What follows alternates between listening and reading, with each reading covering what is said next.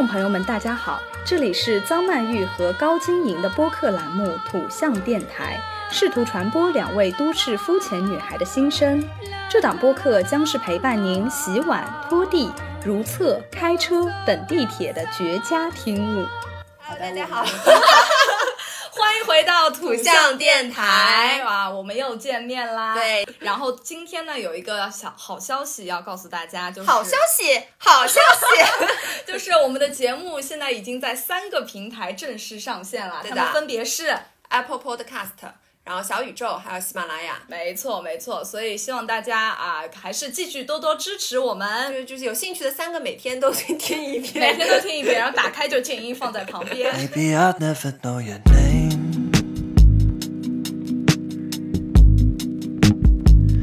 那么我们今天来聊聊什么呢，高老师？我们今天聊一聊关于压力的这些事情。OK，我们在这期开始之前，我和高老师两个人分别都做了一个压力的测试。然后我们这个测试的链接呢，也会放在我们这期节目的简介里，欢迎大家来跟我们一起测试一下，看看你的抑郁程度和你的焦虑指数，对，分别是多少。对，那么因为我最近这个生活过得还是非常心情舒畅的，最近压力指数也是比较小，做出来就是轻度的抑郁和轻度的压力。对，我就稍微高一点，我做出来都是中度。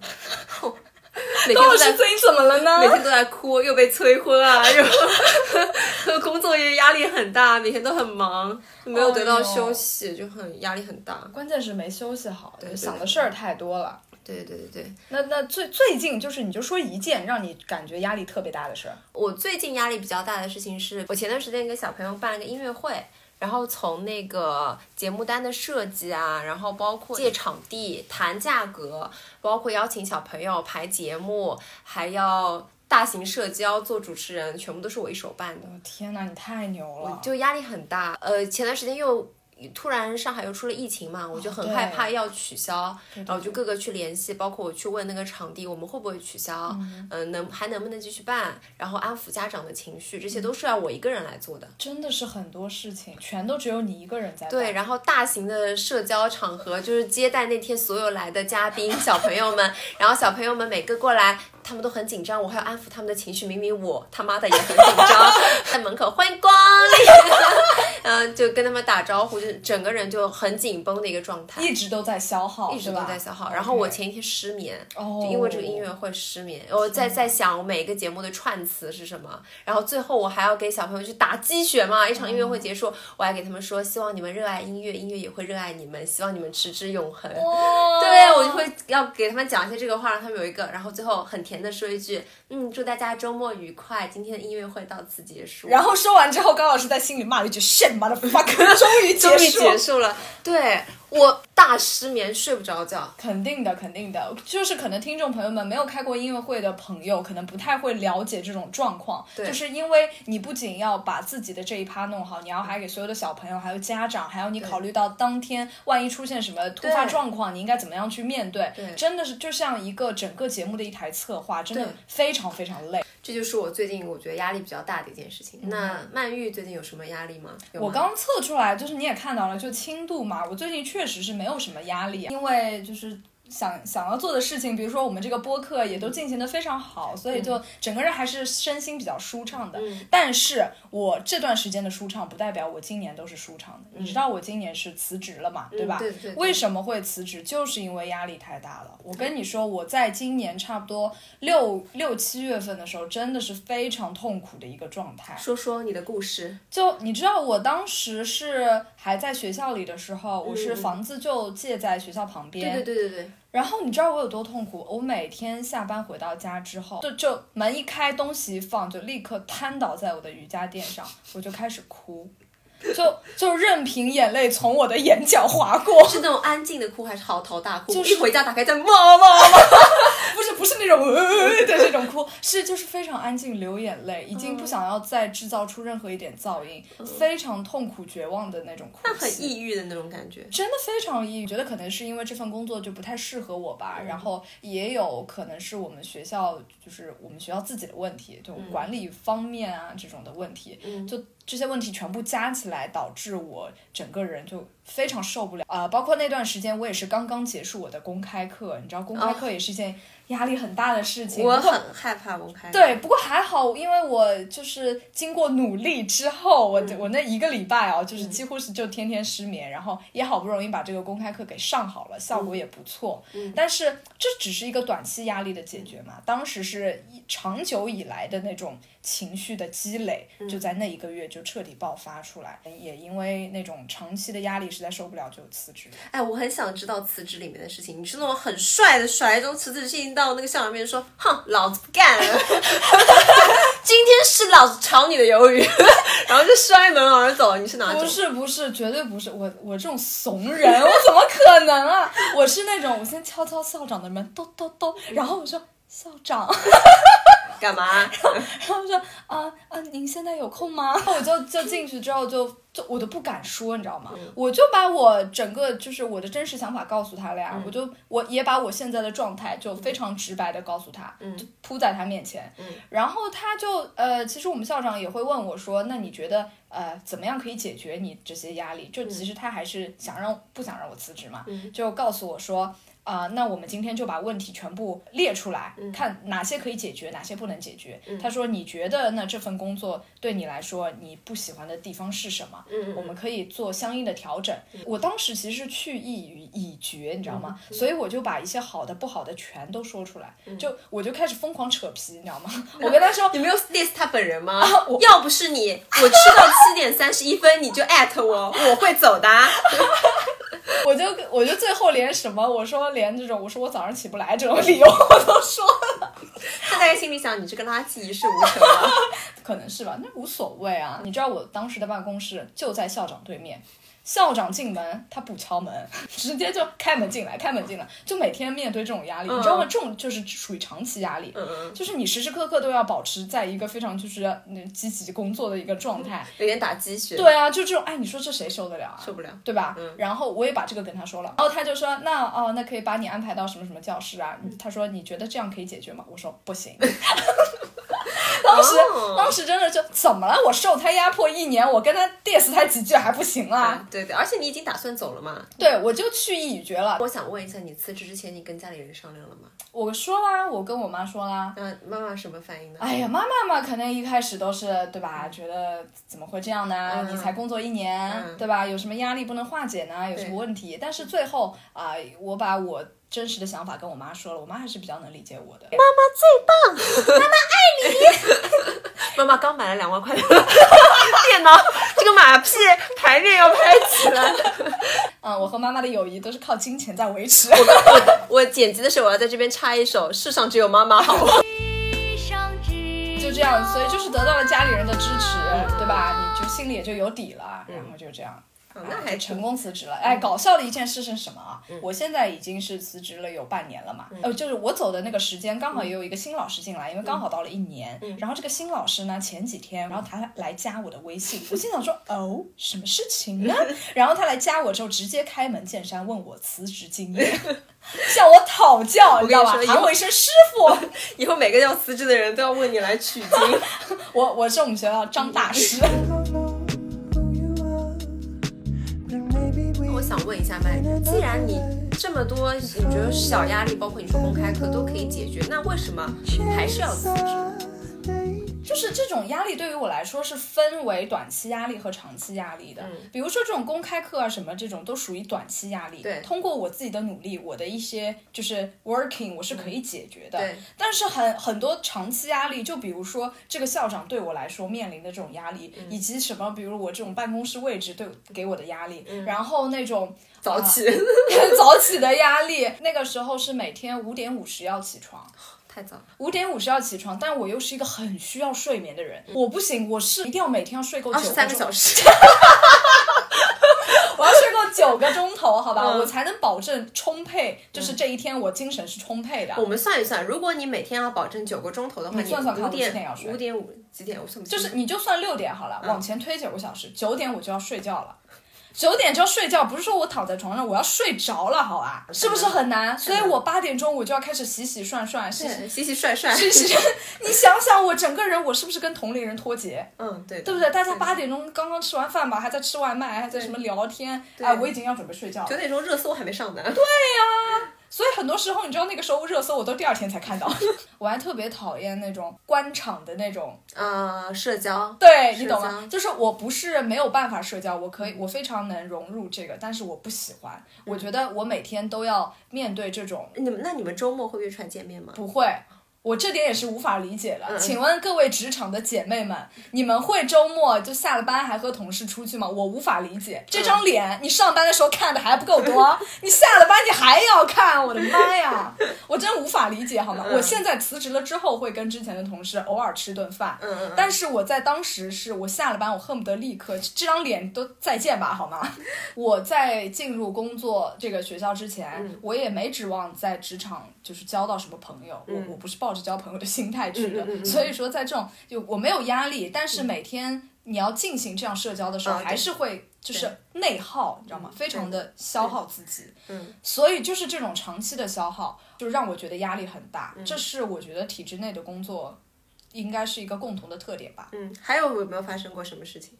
事情有很多，我讲一件就你听听上去叹为观止的事情嘛，就是长期压力对人造成的伤害，让我变成一个精神病人。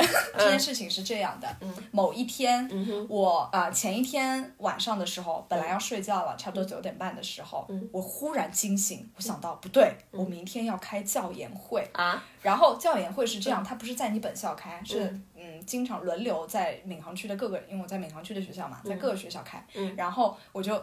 就是马上都已经要睡着了，突然想到垂死病中惊坐起，床弹 起来，然后拿起手机一看，我的妈呀，距离我现在住的地方大概有三十几公里，然后倒吸口凉气，我整个人就是就就是就是已经非常的沮丧，然后就不睡了，就拿起书包现在开始走过去。然后查路线啊什么的，然后第二天也是很早就起来了。当时是七点半你要到这个学校，七点半到这个学校，早上开会啊，四点钟就可以出门了。三点钟我就起床了，好吧。第二天就很早就去了，然后开车早上也是迷迷糊糊开车，开到好不容易开到了之后，就是当时我快开到已经差不多七点一刻了，嗯，然后还有一刻钟，我们那个教研又是很很卡时间的那种，你知道吧？你迟到一点，他嘚不嘚嘚不嘚说你半天。嗯然后呢，我好不容易到了之后，哎，没有停车位，嗯，这个这个学校里面已经停满了。保安不让我停了，那怎么办呢？我就去周围兜啊，找小区啊、居民区，然后就好不容易找到一个居民区，然后这个保安也不让我停，跟我说什么车位满，明明一个空位子在那里，估计是人家固定车位，然后他就不让我停，我就跟他扯皮扯了半天，又扯掉十分钟，嗯。现在已经七点二十五分了，好不容易跟他扯停完车，飞奔到这个学校，刚刚好好七点半，然后我正准备走进去，啪嗒。一只大手拦住我，然后我就是非常娇娇弱无助的，我就抬头看他，我说怎么了？他说你是谁啊？然后我说啊，我说我来参加那个教研会。他说什么教研会啊？然后我说啊，就是今天早上那个音乐的啊，闵行区的。然后他说什么音乐教研会啊？你有通知不啦？哦，我说有的。然后我就打算开始掏手机掏出来，我结果怎么了？掏不到手机，我手机死活找不到，在哪里？在车里。我不知道啊，当时我以为啊，那可能是在车里吧。然后我想，哦，shit，那我不给他看，他就不让我进了。我就去车里找了，我就返回去，又花了十分钟的时间。现在时间已经来到七点四十。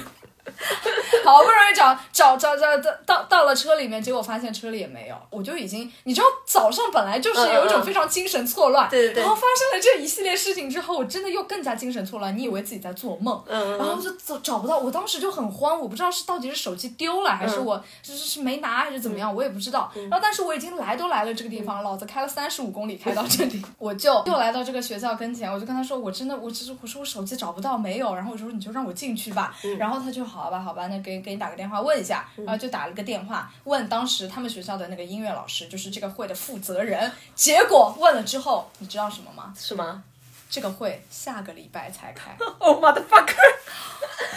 我当时我就我就哇，你你整个个人没有就一道闪电劈到你的脑门上吗？我当时我就我就想，就是这是梦吧？这是不是梦？我快醒好吗？让我醒来！没有办法，非常崩溃。然后一大早就各种各种什么狗屁事情 全都加在一起，太惨了吧？太惨了！什么倒霉事啊？这就是精神分裂的前兆吧？本期节目改成我都是倒霉蛋了第二期。对，我就当时我就痛哭抱头痛哭在保安的面前，我就拿着我那车钥匙，我就默默又走回，花了十分钟，时间已经来到七点五十，花 了十分钟又来到车里，然后你开回去，慢慢的开回去，结果你知道我手机在哪里吗？在哪里？手机放在家里没有带。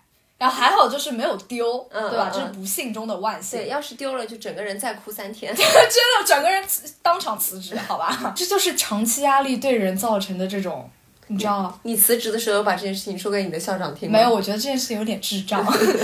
说完之后，我觉得校长可能觉得我智商不配教教他们吧。对，我觉得压力分很多种，一个是比如说短期你接到一个什么任务，比如说你的公开课，比如说我的给小朋友办音乐会，我我们要完成的某些 KPI、某些任务，这是一个短期的压力，但过去就过去了。对，还有一些是长期的焦虑。对，尤其是那些呃，除非不是这个工作。就是不然不能解决的那种问题，就是非常呃硬性的那种问题，就会化作一些长期压力一直折磨你。对，就会让整个人变得很焦虑。那你遇到压力的时候，你会怎么样去解压？嗯，对我来说，我觉得最有效、最快速的方法解压方法就是运动。嗯哼，你会做什么运动？你你知道我就是当时我不是跟你说了吗？回到家之后躺在瑜伽垫上哭一个小时，然后你知道我哭完之后打开 iPad 做起了帕梅拉。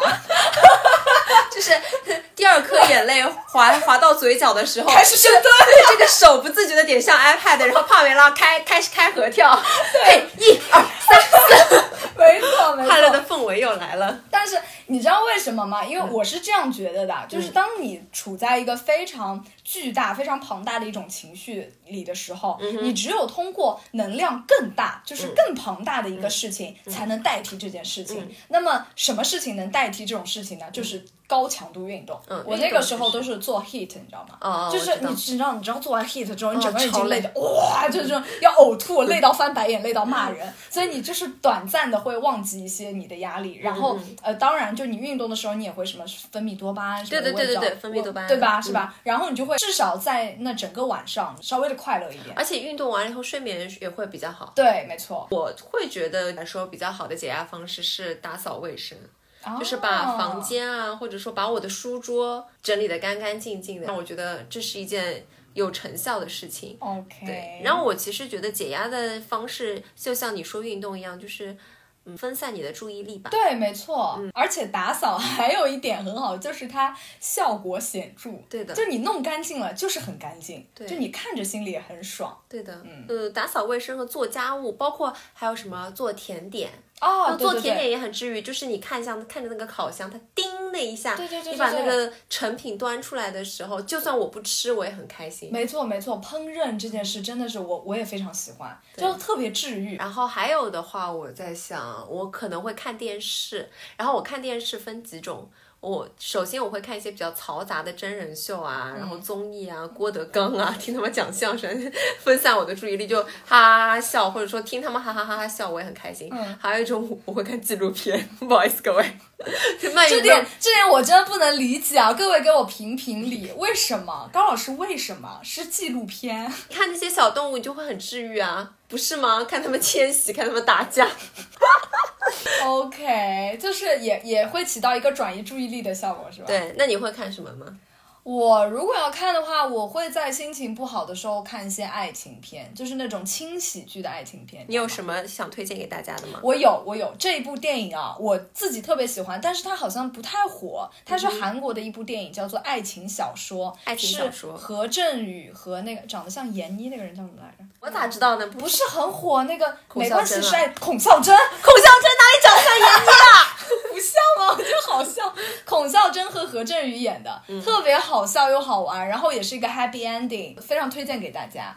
我也想推荐给大家，就是如果你想看纪录片的话，你可以腾讯视频是可以看的。嗯，一个是行星，我是有一直看的，还有蓝色星球。哦，蓝色星球我看过，这个是蛮好看，都蛮好看的。一个就是，我不仅一次跟你说，包括跟我身边的同朋友说，我非常喜欢开车这件事情。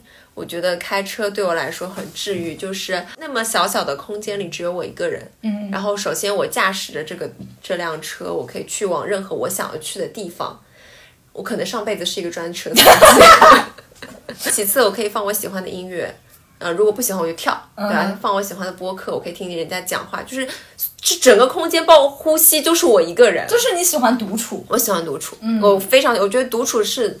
可以给我充电的一项方式啊，所以你是属于那种内向的人，你知道怎么样区分外向和内向吗？怎么样？外向和内向的区分就只有一个标准，就是看你从何处获得能量。如果你在独独处的时候获得能量的话，那你就是一个内向的人；如果你与人沟通、与人交流的过程中获得能量的话，你就是一个外向的人。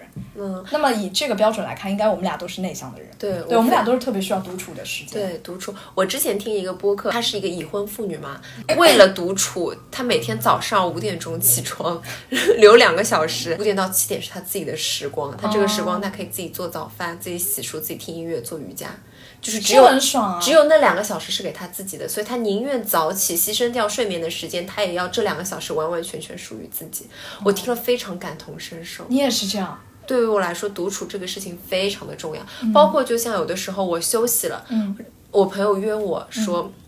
出来吧，我说我想休息。他说出来啊，大家一起啊，怎么怎么。但对你来说，那个不算休息，不算，那个还是消耗的。对，会消耗，因为你还是要去照顾他们的情绪，或者说你还是要说话，不停的输出，你还需要洗脸。我不想洗脸，我想像只狗一样 待在家里，就躺在我的床上，或者是躺在我的任何一个角落里，做我我即使发呆，我都能得到心灵的愉悦。嗯，往往共情力强的人，他是。异常的需要独处的时间，因为共情力强是什么意思呢？就是你非常能够对别人的感受感同身受。比如说，如果今天只有我们两个人在，那你就会觉得说你要考虑我的感受，你要对不对？就会你你会通过改变自己来适应我。嗯，这就是共情力强的人容易就是啊，这是他的，我觉得这个不能说优点或者缺点，就是特点吧。所以往往这样的人是需要独处的时间。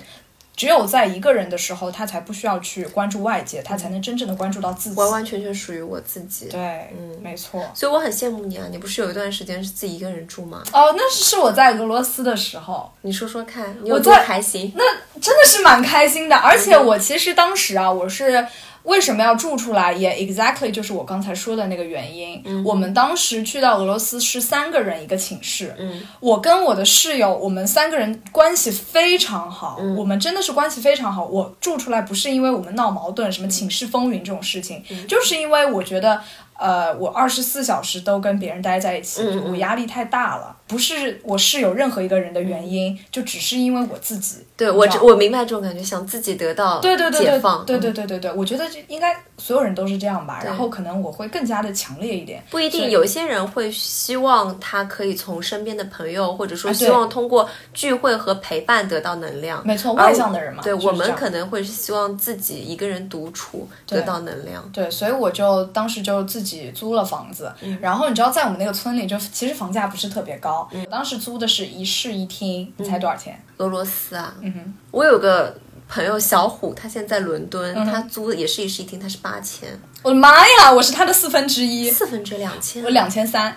哇，两千三一个月，而且水电就是几乎就像不要钱一样，每个月就几十。就每天这个水开着，我就听水水滴落的声音，听一整天，就是差不多一个月就全部加起来乱七八糟费用就四五十左右。他的房子也不是那种很很 low 啊什么的，非常好，非常现代，对，非常现代的装修，好羡慕啊！差不多是有六十平吧左右，它整个房间全都朝南，嗯，所有的房间都朝南，就是差不多就像一个正方形一样。然后它的还有一个好处就是它没有任何的完全阻隔，哦，它只有一堵虚墙，你知道吗？从任何一个房间，就是整个房间全都是通的，那很开阔啊，超级开心。然后全朝南，一天到晚都有阳光晒着，整个。厨房也是那种开放式厨房，设施都非常现代，有一个双开门大啊，好像双开门单开门忘了，反正就是一个大冰箱。这就是我想要的都市丽人的生活，超级爽。更爽的是，我当时是有运动习惯，我我家楼下，嗯，一楼就是健身房。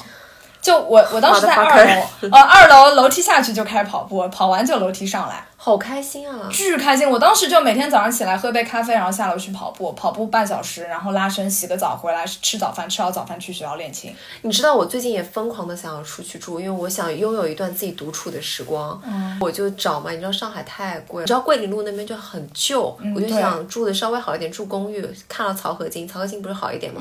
六千多啊，很小，三十平啊二十几平。天呐，好贵啊！那我只能不停的给自己的卧室买一点新的东西。最近不是很流行那个日落灯嘛？啊，我就有一点想买。对，可以。买了个懒人沙发，买了个镜子，然后买了一些那个小香氛、小蜡烛，就是在努力努力营造这种独居的感觉，是不是？但是你一个人在房间里放音乐很开心的时候，妈妈还是还是会敲门，哎，在啦。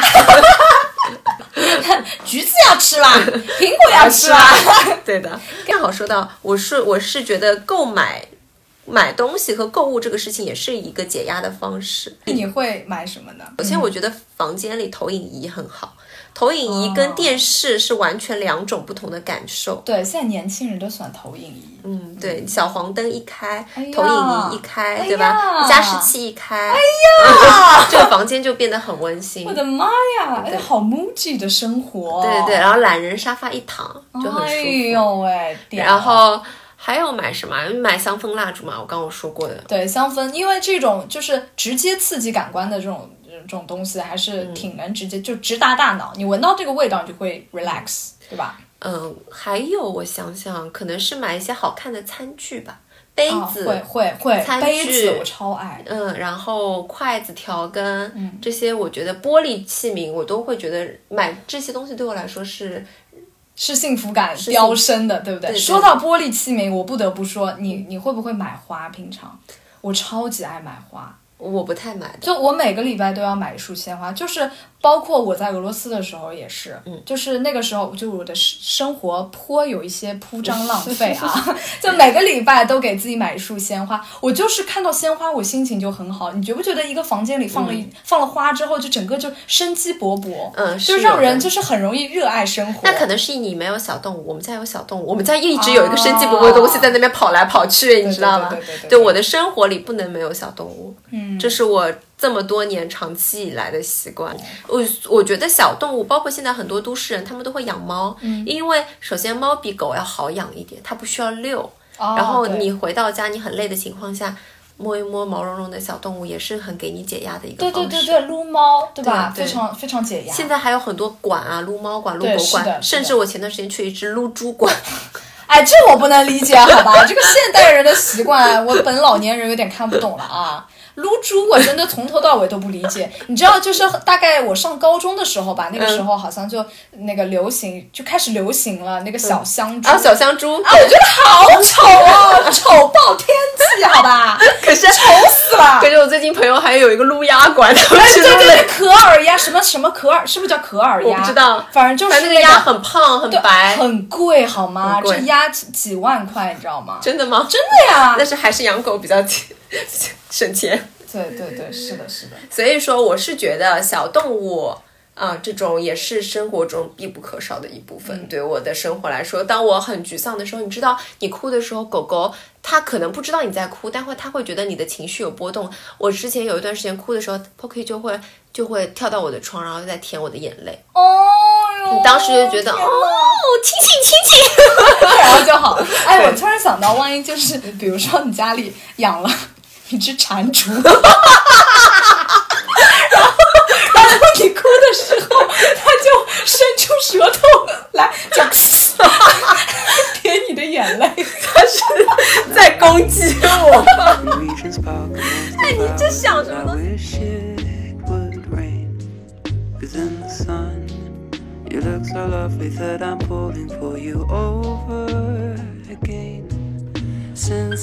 好，接下来我们邀请到了一位同为土象的躺维小姐来说一说她关于压力的这些事情。躺维小姐你好，躺维小姐是河南人吗？我就是躺维小姐。你再说一遍。大家好，我就是躺维小姐。躺维小姐你好。躺维来，汤唯说两句。大家好，大家好。好的，汤唯，汤唯，我们来问问你。感谢感谢我的感谢我的好朋友高老师邀请我来到呃我的家土象电台。汤唯小姐，你跟大家分享一下，你会因为什么而有压力？然后你有压力了会怎么样缓解？哇，那我觉得人生当中有压力的事情真的是千千万，特别是在毕业以后就迎来人生的转折。你要么就继续考试，对不对？对。要么就就找工作。我觉得这个是，呃，在我们这个年龄段遇到最大的一个转折点，就最会有压力的地方。嗯嗯。因为其实你真正进入一个工作单位以后，也就是平时日常的这种压力，但是在你这种命运的转折点的时候，我觉得真的就是。隐形的压力会很大，会很焦虑，对不对？因为焦虑来自于未知，不知道做了这个选择是不是正确，会给自己带来什么样的一种前途，对吗？是的，是的，而且这种压力它会是一个持续型的，并且是无处释放的。就除非你找到工作，或者是想好要去哪里，或者是人家用人单位已经用你了，不然的话，你这种压力是不会缓解的。嗯，哎，对，而且我觉得躺维小姐说的很对，而且这种持续的压力吧，它还持续来自于你的同伴，叫做就是你知道那种同伴呀，peer pressure，嗯，就是你万一啊，你就是比如说你要么考研，要么工作，对不对？你要么考研啊，你万一已经选了考研之后，结果发现，哎，怎么工作的同学怎么生活的这么好？你会觉得，哎呦，是不是我选的不对？对。但你万一工作了之后，你你又回过头来，因为工作很累嘛，你会发现，哎呀，还是考研好，哎，对吧？你你会有这种，就是感觉怎么样都选不对的这这种压力，还还蛮就是漫长，但是持续，嗯，是不是？那你遇到压力的时候，你会怎么样缓解呢？怎么缓解？就有的时候会特别焦虑的时候，我觉得我是倾向于就是找人倾诉，因为你知道，就有的时候你发生了一件很让你有压力，或者是让你很不开心的这种小事，但是你告诉你的朋友了之后，你把它在就是把这个故事重新解构再讲一遍的时候，你就会发现这其实就是一件小事，感觉好像也没什么大不了的。哦，所以我觉得倾诉是缓解压力很重要的一个渠道。那那就是就是找人说呗，就就说完了就行了，是吧？还有吗？是的。然后就是有的时候你心情如果实在特别不好的时候吧，我可能会打麻将，但是我心情好的时候也会打麻将。好，再再公布一个信息，我们躺薇小姐呀是个金牛座，我我们金牛座就是喜欢这种金钱交易。哎，对，是的。啊，所以我觉得就是在我打麻将的时候，就如果我心情不好的话，我输了钱，我可能会为输了钱而烦恼，而不会为之前的事情而烦恼。哦，然后如果赢钱呢，那就更好，就会觉得哇，今天好像也有所收获。没错，哎，钱都赢了，这种烦恼还有什么好烦的？好的，谢谢躺维小姐，跟大家说拜拜吧。哦，大家拜拜，我下次还会再来。OK，下次躺位小姐要跟大家分享情感三三三，大家拭目以待。好想听哦！这个也是，这个也是我从别的别人那边，他是真的去上了这个课的，然后他把这个三三三传授给了我，让我呃告诉我就是广大的失足少女们情感经典语录。哦，哎，那不行，那这个等我们电那个土象电台做成收费节目之后，我们再说，好吧？好啊，我们这边呢还请到了曼玉的也非常好的一位朋友，我们就叫她芝麻糊小姐。那么芝麻糊小姐也想跟我们分享一下，她是如何来面对压力和化解压力的。Hello，芝麻糊小姐。Hello，Hello，张老师。我觉得我最近很多的压力就来自于，嗯，考试，就是比如说考教资，还有考编这种。哦，还有压力吧。其实我那个时候没有考过啊，什么我都没有第一时间跟我爸妈说。嗯，因为，呃，我可能我觉得我跟他们说了之后，他们可能我特别是我妈吧，第一反应可能就是会责怪我。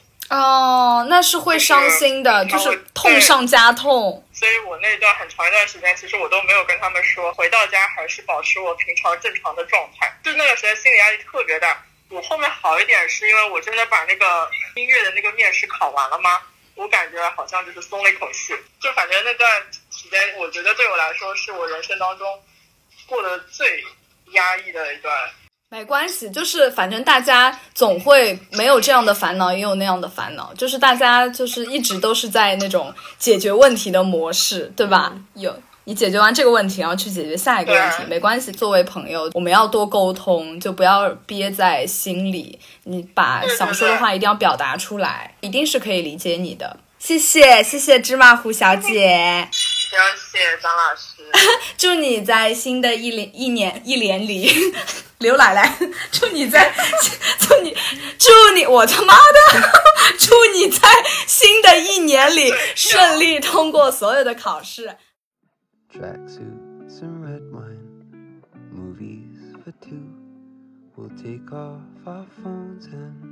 好，今天连线了两位朋友呢，听下来也就觉得大家有压力都是来源于，比如说工作啊，或者是有一些任务啊。